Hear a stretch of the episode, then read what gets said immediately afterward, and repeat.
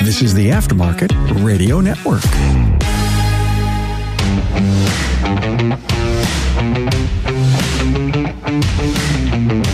Welcome to another episode of Business by the Numbers. I'm your host, Hunt Emeris, C P A with Paar Melis and Associates. I was talking to a client last week about his parts margin. According to his financials in QuickBooks, he was making about half of what he thought he should be. However, when we started looking at his shop management software reports, we quickly both realized that these weren't going to help much. But why? Before we get into that, I want to have a quick word from our partners who make Business by the Numbers possible. Hey, did you know NAPA TRACS has on-site training plus six days a week support? It all starts when a local representative meets with you to learn about your business and how you run it. After all, it's your shop, so it's your choice. Let us prove to you that TRACS is the single best shop management system in the business. Visit them online at napa tracks dot com. That's N A P A T R A C S dot com. Are you tired of writing ads that don't generate one good candidate? Introducing Promotive, a full-service staffing solution for your auto repair shop. Go beyond the job boards and let them find your next rock star. They're ready to do your heavy lifting. Visit them online at go promotive dot com. Almost all shops run two sets of books. No, not like you're thinking. And if you're thinking that, then you actually run three sets of books. But seriously, you all have a shop management software and QuickBooks. I know there's a handful of shop management softwares out there that have it all in one place. But just like trying to do everything out of QuickBooks, it's very good at accounting. It's not very good as a shop management software. The same is the case for some of these shop management software. Hey, they're very good, and a couple of them are extremely good. But generally, their accounting leaves a little bit to be desired. So it's extremely common to be running these two sets of books. And, you know, we've talked at length about different ways to make sure that these two numbers are matching up or at least speaking the same language. And if you do have a discrepancy, making sure that you have good information classified correctly in both systems becomes more and more important. So the reason I decided to do this episode this week is really twofold. The first of which is, this is real. I talked to my client about this last week and thought to myself, hmm, this is a pretty good story because this is not a unique situation. A lot of people have this issue. And number two, I don't generally talk about shop management software that much. Um, you know, most of what we're doing is QuickBooks um, in the accounting and tax side of things, but we utilize our client shop management software because it gives us so much information to allow the financials to be even that much more accurate. And also, since there is two sets of books, if we're looking at stuff in QuickBooks and we don't know if it's correct or looks strange, we luckily have something else to be able to go and reference it as long as the information in the other system is actually correct. Back to the story about my client. And to kind of have a little bit of background here, client was, you know, wanted to talk about his numbers, not making as much money as he thought. He's got two locations. And if you're listening to this, hey, this might sound familiar. Every once in a while, I get that email. Um, I think I got it a couple of weeks ago when I was talking about one of my clients. I won't mention who it is.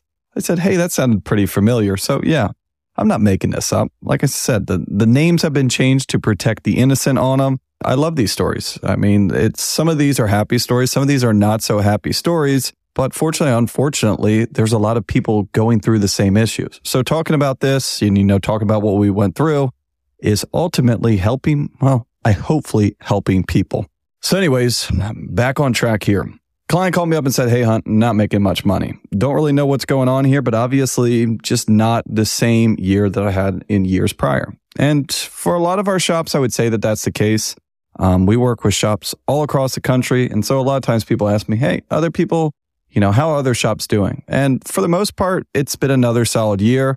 But I wouldn't say it's as gangbusters as what we saw in two thousand twenty-one and twenty-two, where it was just record month after record month. Still got a ton of clients, and majority of them still doing pretty well, and a ton of them doing great. Uh, I got a couple out here struggling where, you know, most Americans are broke, right? They just don't have money.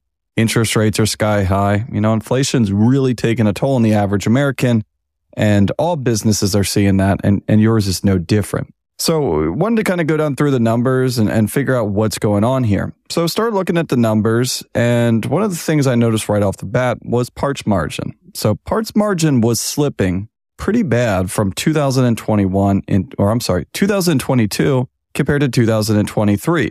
And I was kind of curious, you know, two thousand twenty-two, he was running about a little bit over forty percent margin on his parts.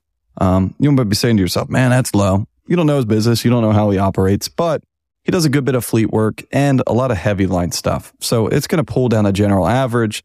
And honestly, for his business, you know, forty percent was strong. He was making it work, putting a healthy number to the bottom line. Flash forward to two thousand twenty-three, when I'm looking through these numbers, that was the biggest thing that jumped out at me. Because generally, I don't see that much change in parts margin in a negative way. Why? Because most people don't tweak their parts margin that much to have that much of an impact.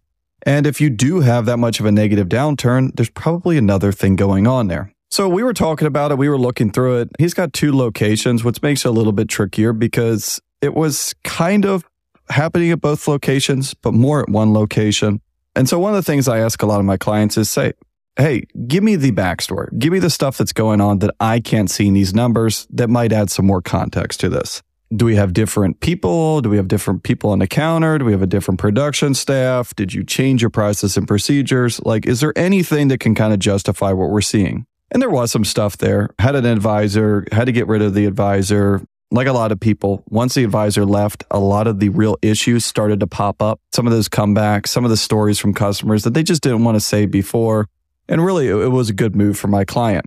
But we were looking down through the numbers. Having some comebacks just didn't really justify it enough. You know, we talked about before, there's ways to do comebacks so that it's still in your shop management software and it doesn't add variables to the financial statement. Um, but one of the things I was looking at is, all right, how much money are we talking about here that's different? Because if our margins are lower in QuickBooks than they are in our shop management software, then that means we are generally paying more for parts than we think that we are. Sales should always be identical on it. And generally, your cost is higher in QuickBooks than it is in your shop management software, leading you to lower margins. And we got to figure out why. Are we paying more? Are we buying parts that we shouldn't be? Are we not getting credits back on our returns? Do we have a theft issue? Do we have someone overriding stuff in the shop management software? All those are common examples. Now, there's generally a scale to this. If, let's just say, hey, I got a race car. A race car can only track down so much.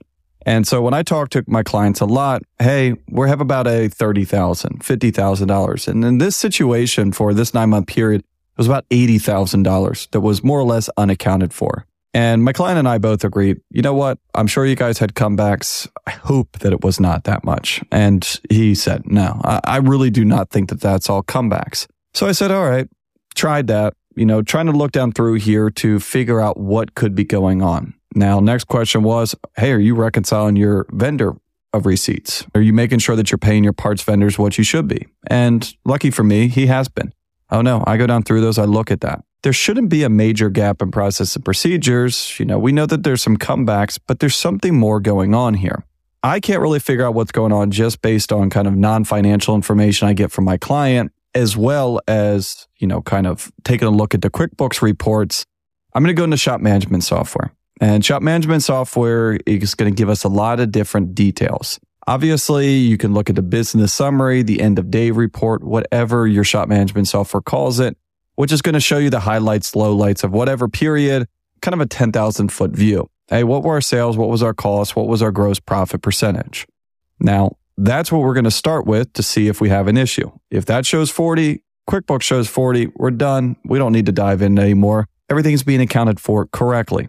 Now, if it doesn't, we start going into some of the more detailed shop management software reports. And for him, we were running a report called Parts Purchased Report, or specifically what we're looking at is parts purchased by vendor. This client uses TechMetric. Virtually all shop management software out there have this report. Depending on what re- what shop management software, it's probably going to be something different. There is part sales by vendor. I believe that's what Mitchell calls it. Pretty much you're just looking for a report that says, how many parts did I purchase? And I want a way to sort that by vendor. The reason why I want to be able to sort that by vendor is two reasons.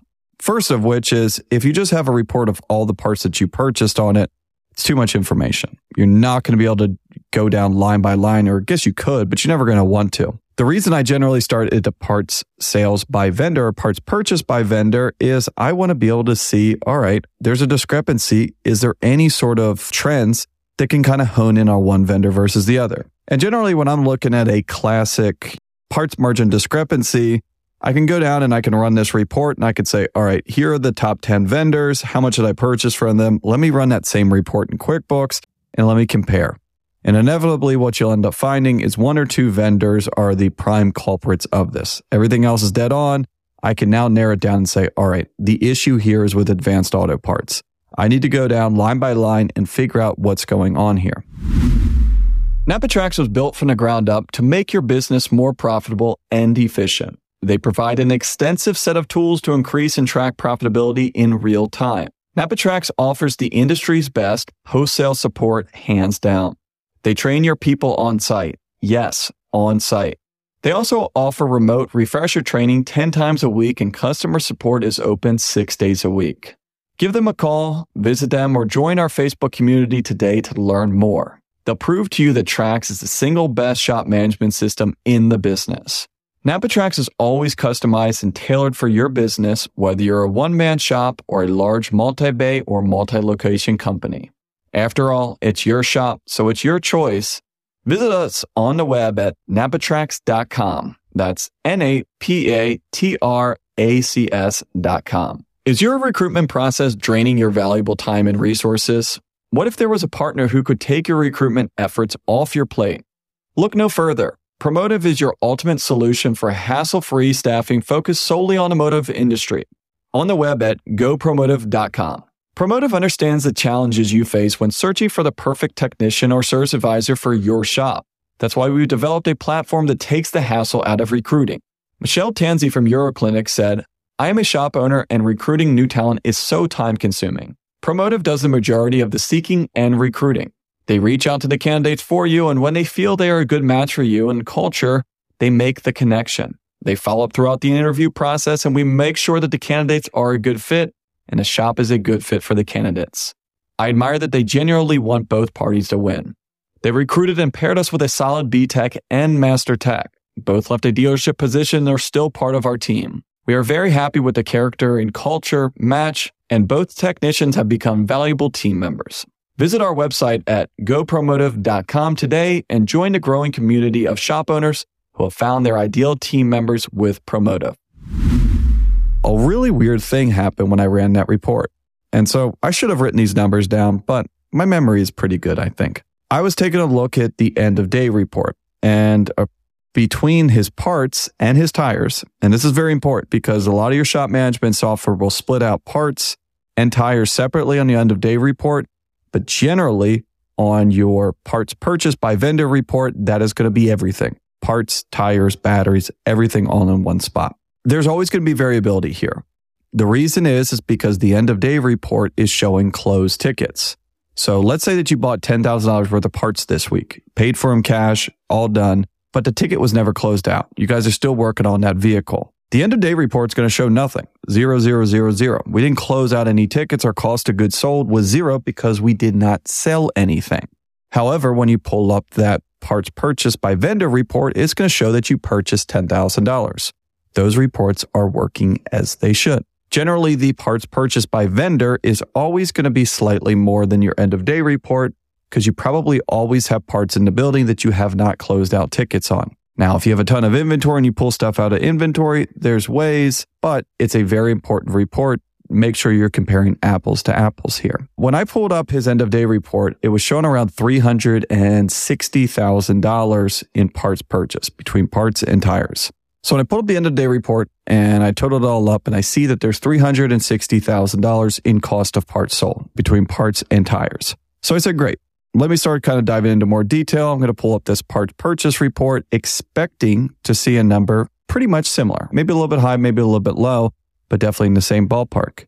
What I saw in there was about two hundred sixty thousand dollars of parts sold, right? About one hundred thousand dollars less than what I'm showing on the end of day. And I was thinking to myself, and they do sell a good bit of tires.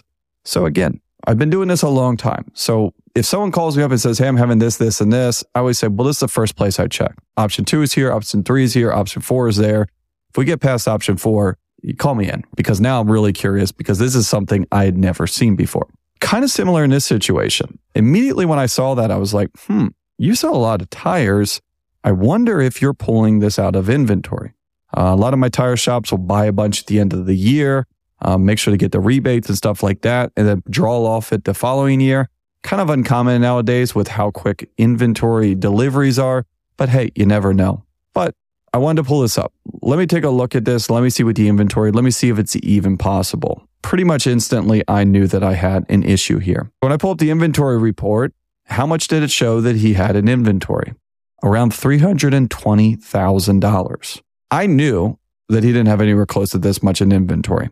And so I just asked him. I said, hey, Mister Client, how much do you carry in inventory? Uh, you know, fluid filters, the usual stuff. We don't really keep that much. We get everything same day. Yeah, could call it five, eight thousand dollars. And then the next thing he said was, what's it saying in there? I said, well, according to TechMetric, it shows that you have about three hundred and twenty thousand dollars in inventory. And of course, he said, well, there's no way that's correct. And I said, yeah, of course. I never thought that that was correct. And he kind of moved on to the next thing. I said, whoa, we can't move on to the next thing here. A lot of people, and this is super, super common, and you might not know how this is impacting your business. A lot of people are like, I don't care, Hunt. That inventory is so annoying to use. It's annoying to adjust stuff. I never look at it because we don't carry anything in inventory. I never do a physical count. I knew already, I only have four or five grand on it. I do not care. But if your inventory report is not correct in your shop management software, then neither is your parts purchase report. And to kind of come back full circle on this, one of his primary concerns when we first started talking about this was not only the comebacks, because he had a service advisor that he knew was costing him some money when he finally let him go, but also said, you know what, I don't think that my guys are getting all their warranties and cores and credits. We don't have a way to track that. And I said, I know there's a way to track that. Now, I'm not the biggest expert on shop management softwares on the operational side of it, but I said, oh, there's definitely ways to track that. You could at least try, you know, ask around. A lot of these softwares have really good user groups where, hey, maybe you haven't figured it out. Someone else probably has. So I explained to them, not only can we not use that parts purchased by vendor report because this inventory report is completely wrong. Also, of course, you're not going to get credit cores and stuff back. You know, if you're looking at this and you're seeing two of these still out on the floor, you're not even going to think twice because you're going to think it's all wrong. First things first, we need to work on getting this inventory cleaned up. Go take a count, get rid of all this stuff, wipe it out, whatever you need to do. We need to get this correct. That got me thinking. Obviously, that in itself it should get value for you. This in itself is showing you how, hey, even though I don't really use that inventory report, it could be affecting other reports. And I should even say could here. If your inventory is not correct in your shop management software, it's giving you bad reports. This was pretty obvious because that inventory was so drastically different, hundreds of thousands of dollars off. And so when I looked at that parts purchase report, I knew right off the bat something was up. But what if that inventory is only off twenty grand, you know, only off thirty grand?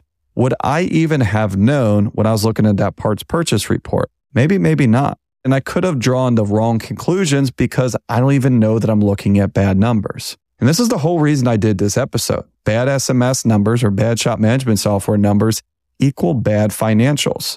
The reason is because we and a lot of other accounting firms out there that are doing this the right way are using these numbers to be the check and balance, to be the sanity check between your two systems. We generally trust this stuff. Now, I know some of my clients that utilize certain aspects and don't utilize other aspects of this. But on those clients, I can't go into the full level of reporting that I would like to because I know that they don't keep up on this. And that's fine. If you're knowingly, hey, I got other ways, I got other things to track about this, I have this under control, great, do you. It's your business. I'm not going to tell you how to run it. But those of you that, you know, have never looked at this or have looked at that a couple of times and be like, ooh, that looks ugly. I'm just never going to look at it. I don't think that means anything. I don't care about inventory. It's not just inventory. There's a domino effect of affecting other reports and other, you know, options that you have to try and figure out what's going on here if you do have some sort of disconnect. I'll be honest with you. I don't know how to build a repair order. I don't know how to build a repair order in Trax, Shopware, TechMetric, none of them. I could probably figure it out. Most of these seem pretty easy to use, and I have spent a ton of time in these shop management softwares. Um, and some of the things I'm going to mention here in a second, I don't even know how to actually fix for you. However, I can tell you from the reports that we look at and my team looks at, if you don't know either, because they won't help me or my team at all. And so I want to go down through a couple more common problems that I see real quick here. Obviously, we touched on the inventory and making sure that that's accurate, but I've seen a lot of other issues that hopefully might be a wake-up call for you to start changing the way that you do things on both of your sets of books. We've already talked about inventory, making sure the inventory numbers are correct, making sure that cores, credits, returns, and stuff like that are being tracked accurately and through your shop management software if it does have the availability to do so. I see so many times people saying, oh, I'm switching to this. Oh, I'm switching to that. I can do all this. Half those people aren't even utilizing their current software correctly. And we'll talk about that in a second. If you're thinking, well, you know what? That's all messed up. I'm going to jump ship. Accounts receivable. Accounts receivable is another one. Probably the second most common report that your accountant is going to be using behind the inventory report, if applicable. Accounts receivable is how much money customers owe you. I know what you might be saying to yourself. Well, Hunt, none of my customers owe me any money, right? We don't do credit. We don't do A R. I don't care about it. I noticed that on one of my clients the other day.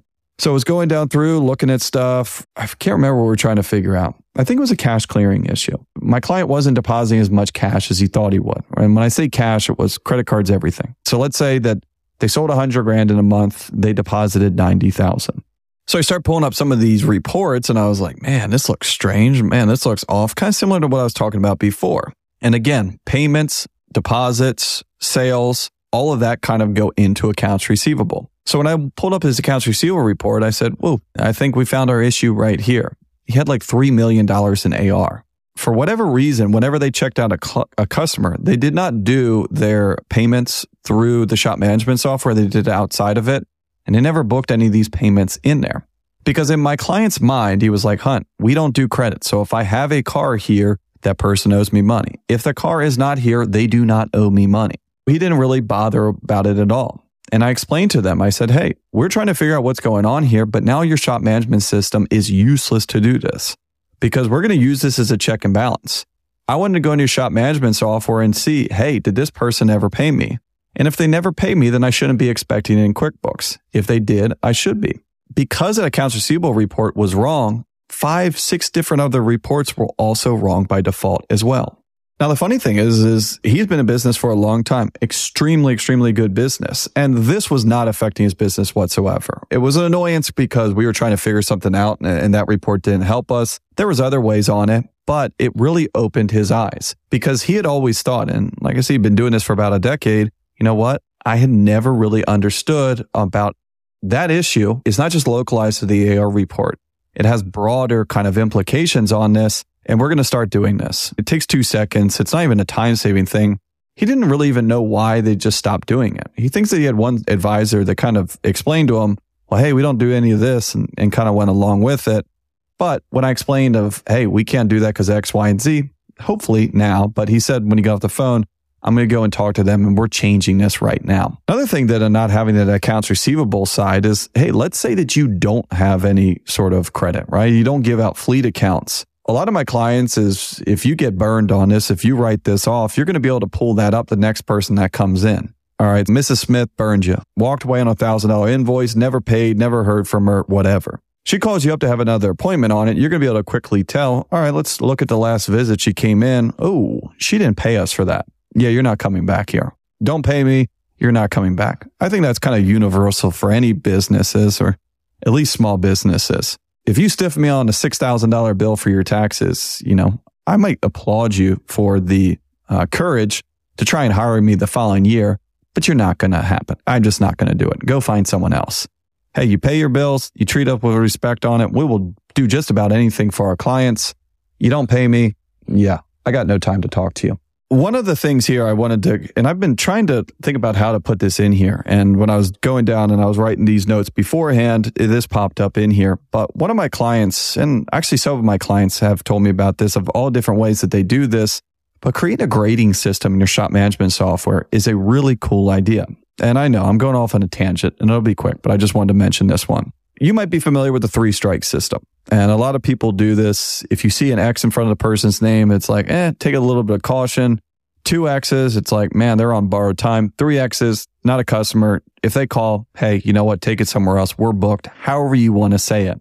Grading the bad ones and kind of giving a warning and some, you know, uh, some behavior might give you three strikes right off the bat. But being able to kind of universally tell your team, who they're dealing with. And this is especially important for people to have multiple advisors that might have never dealt with that person before. Or also, maybe you don't see that person for another two years and your current advisor's not on the counter. Really cool idea. To go even further, what some of my clients do is go the opposite way. triple X is not good, not coming in our door. Some of them have gone and went the other way. Hey, one Z, they're a good customer. two Zs, they're a really good customers. three Zs, they're a V I P. And I believe if some of these shop management software have also created tags where you could tag this kind of stuff. Let's be real, not all customers are created equal. Are you going to squeeze that guy in that only comes in for oil change and doesn't ever get any of his recommended service? Probably not. The guy that spends sixty thousand dollars with you every single year, never complains, pays on time, are you going to tell him to wait two weeks for an oil change? I would hope not. Now, if you're smart and you have a good kind of grasp on who your customer base is, just picking up that phone, looking at that caller I D, you might be able to tell who is who. But what about if someone else answers the phone? This is when that grading system becomes so important, because a lot of times where some of these relationships are hurt is obviously the owner picks up, they know, they have a rapport there, and they're going to say, come on in, Greg, we'll take care of you, whatever you need. Um, now, if your porter or you know your admin person answers this, they might not know who the heck Greg is. Might say, Greg, I mean, take in three weeks. And you know what? Greg got a little bit of an attitude because Greg spends a lot of money in your business. And your employee wouldn't turn around and start screaming at him because they didn't like the way he was talking to him. And you just lost your best customer out there. A little bit of an extreme situation, but maybe a push to start doing these grading systems. Now, you might be wondering, Hunt, do you do a grading system for your business? No, because all of my clients would get three Zs. They're all V I P to me. But seriously, though, we don't have the grading system. Uh, I would say we have a little bit different business than you guys do. I am a lot more selective about who I work with. Um, you know, we have a lot more limited capacity than a shop does. And you know what? I don't have time. My team does not have time to deal with jerks. If you're going to be a jerk, you're not going to be in. If you have two X's, you're gone probably in my business on it. That says a little bit than anything. Then yeah, maybe then if you are one of my clients, makes make you feel a little bit better. Hey, we do like you. We love all of our clients and try to do our best. But all we ask is the same kind of treatment in return. Back to some of these common mistakes here, and got what? Three more on here I want to go down through. And some of these, again, are kind of intermingled. Honestly, this next one, payment types, is already going to be messed up if you weren't doing the A R report. This is how interconnected this stuff is. Payment types. A lot of people, you might be thinking to yourself, oh man, I need to start closing out tickets. So anytime someone pays you, you're going to put cash because you don't care. You don't run the credit card through there. Everyone's paying me cash. No, payment type is super important. I want to know if it's cash. I want to know if it's check. I want to know if it's a finance company. I want to know if it is, I want to know if it's Venmo. I want to know if it's Zelle. You get the idea. Whatever I got paid on there, there's going to be choices for payment types. It's important. Use it. Make sure your team is using it. Make sure your team is putting into the correct buckets. Now, you might be thinking to yourself, why? Hunt, why do I care? If I got paid, who cares if I got paid in crypto, cash, check, credit card? I got my money. However, it is pretty important.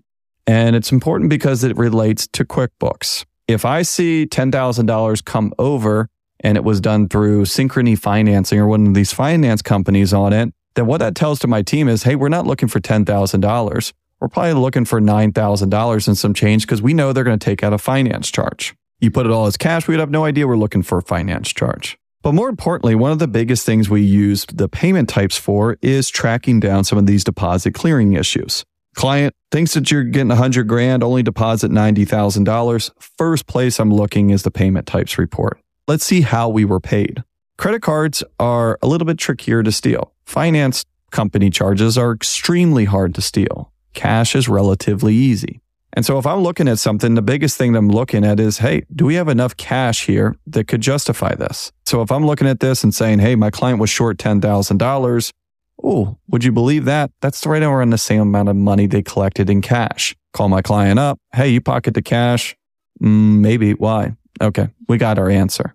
Now, if it's all cash, I have no idea. Neither does my client. And it's very hard because all those deposits look different when they're coming over from the bank. Counter deposit looks different from a credit card deposit, looks different from a Synchrony financial deposit. And we can actually match up the dollars by payment types in QuickBooks to these reports if you're using them. And again, if you're not doing the payment types correctly, then your A R report could still be right. and your end-of-day report is still going to be right, but it doesn't go the opposite way. If your A R report is not correct, then I would almost guarantee your payment types report is not correct, because a lot of those payments aren't getting put at all, let alone getting tagged to the correct method. Now, next one on here is the category profit summary. And this one is called a lot of different things. Um, part sales by category, part sales by type, part sales by vendor, a number of different reports. And some uh, some shop management software have all of these different ones. But the biggest thing that we use this category profit summary is some shop management softwares do not split out tire sales. And so what we have our clients do is we say, hey, when you sell tires, tag that category as tires. So at the end of the month, we can run that report and we can quickly pull out, all right, there was fifty thousand dollars of part sales, but six thousand of those were tagged as tires. We can see the sales, we can see the cost, and we can start splitting this out to analyze this. Another thing that we can use this for is if we look at the, for the month and we say, man, your margins were a little bit lower than we expected. They're exactly the same as QuickBooks as they are in your NAPA tracks. So it's not a discrepancy there. thirty-five percent is accurate. That's what you thought you were going to get, and that's what you did get. Now, why? And that's when we would pull up the category profit summary report and figure out, hey, did we do a lot of oil changes? Did we do a lot of heavy line work? Right? Did we do a lot of transmission work? Some of these things where we're knowingly selling this at a lower margin that could explain the discrepancy. When we pull up that category profit summary report and we can take a look at this and say, all right, you know, the margins on all these other categories, A C, brakes, cooling systems, whatever, all that's in the fifty percent range. But man, look at that. You guys did do like, you know, two thirds of your work was engines and rear ends. This is going to pull your margins down. There's nothing to panic about. We do, ex- you know, it is kind of to be expected.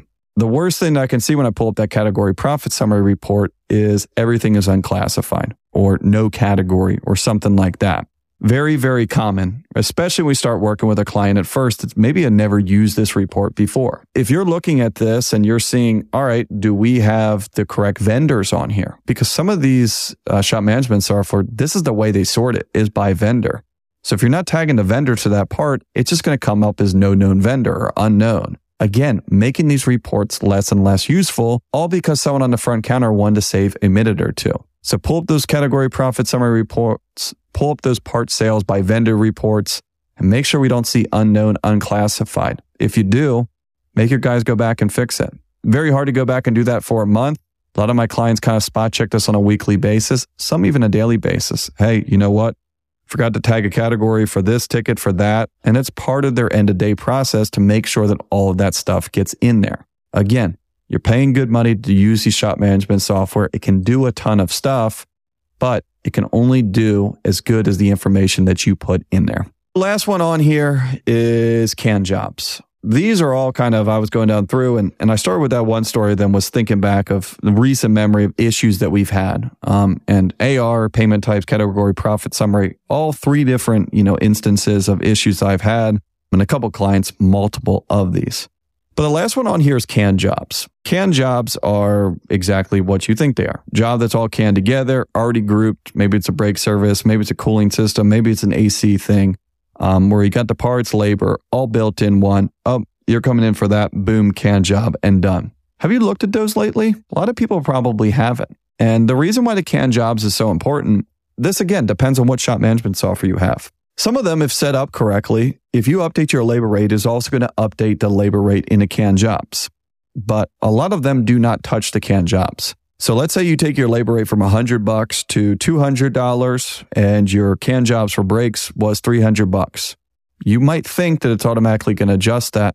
Some do, some don't. Another thing that I see sometimes on it, and we've had to do like a physical audit on these sometimes, is, hey, you haven't messed with those can jobs for a long time. You thought that you were making thirty, forty percent margin on that because you knew what you used to pay for those brake pads or those rotors or that fluid for whatever flush you're selling on that, but you haven't touched that in three, four, five years. It might surprise you when you start running those numbers on how much margin, if anything, that you're making there now. This, and a lot of other reasons, is a great reason to do spot checks and random audits. All the top shops out there are at least yanking one or two tickets a day or a week or something, and just pulling them up. Not telling the people that we're doing it, not telling the advisors, hey, select one for me to look at. Hey, see a job out there in the shop, maybe one that you're nervous about or it's looking questionable. pull up that ticket, make sure that it was correct, make sure it was complete. And this is a big one on it. Oh, great. All right. You sold new calipers, new rotors, new pads on this, good margins there. Why don't we sell a flush? You know that this is a prime example of not doing a flush. And our process and procedures, our S O P is that if we do a full service like this, it gets a flush. It's making sure that we're protecting our warranty and all kinds of stuff like that. Also, another thing is to look at this. Canned jobs are, a lot of my clients have hundreds of these different jobs on there. You might not have ever looked at this or hadn't done that job in a while. So when you pull up that rear end canned job on this and you might notice, whoa, that is way too cheap. We cannot be doing this for that cheap. I didn't even know we were doing this for that cheap. I had not looked at this stuff. Look at it. Best case scenario, you don't notice anything at all, but I guarantee you doing these random audits will probably give you a little bit of information. And if it doesn't give you any, that's probably a good thing. And it means everything is going as you thought. Now that you listen to all of this, maybe you're looking at the mess that you have created and you might be thinking to yourself, well, Mitchell is never going to be right, but good thing I'm switching over to NAPA TRACS and this is all going to be behind me. Wrong. Not only is this information always going to be important, but if you have junk in there, it's going to be ported over to your new system. And when they import your data, you're going to be starting off on the same bad foot that you were trying to leave. There's no reason to try and start fresh, only to have the same issues follow you into the future. So as always, please share with friends. If you have any questions, comments, or ideas for future episodes, please shoot me an email at podcast at parmelis.com. Just want to say thanks again for listening on the Aftermarket Radio Network. You can find all shows on the aftermarket radio network dot com and on your favorite podcast listening app. Thanks again for joining me on Business by the Numbers. Stay safe out there, and I will talk to you all next week. You've been listening to Business by the Numbers with Hunt Emeris on the Aftermarket Radio Network. Follow Hunt on your favorite podcast listening app. Let him know what you'd like him to cover. His email is in the show notes. Hunt is all for advancing the aftermarket.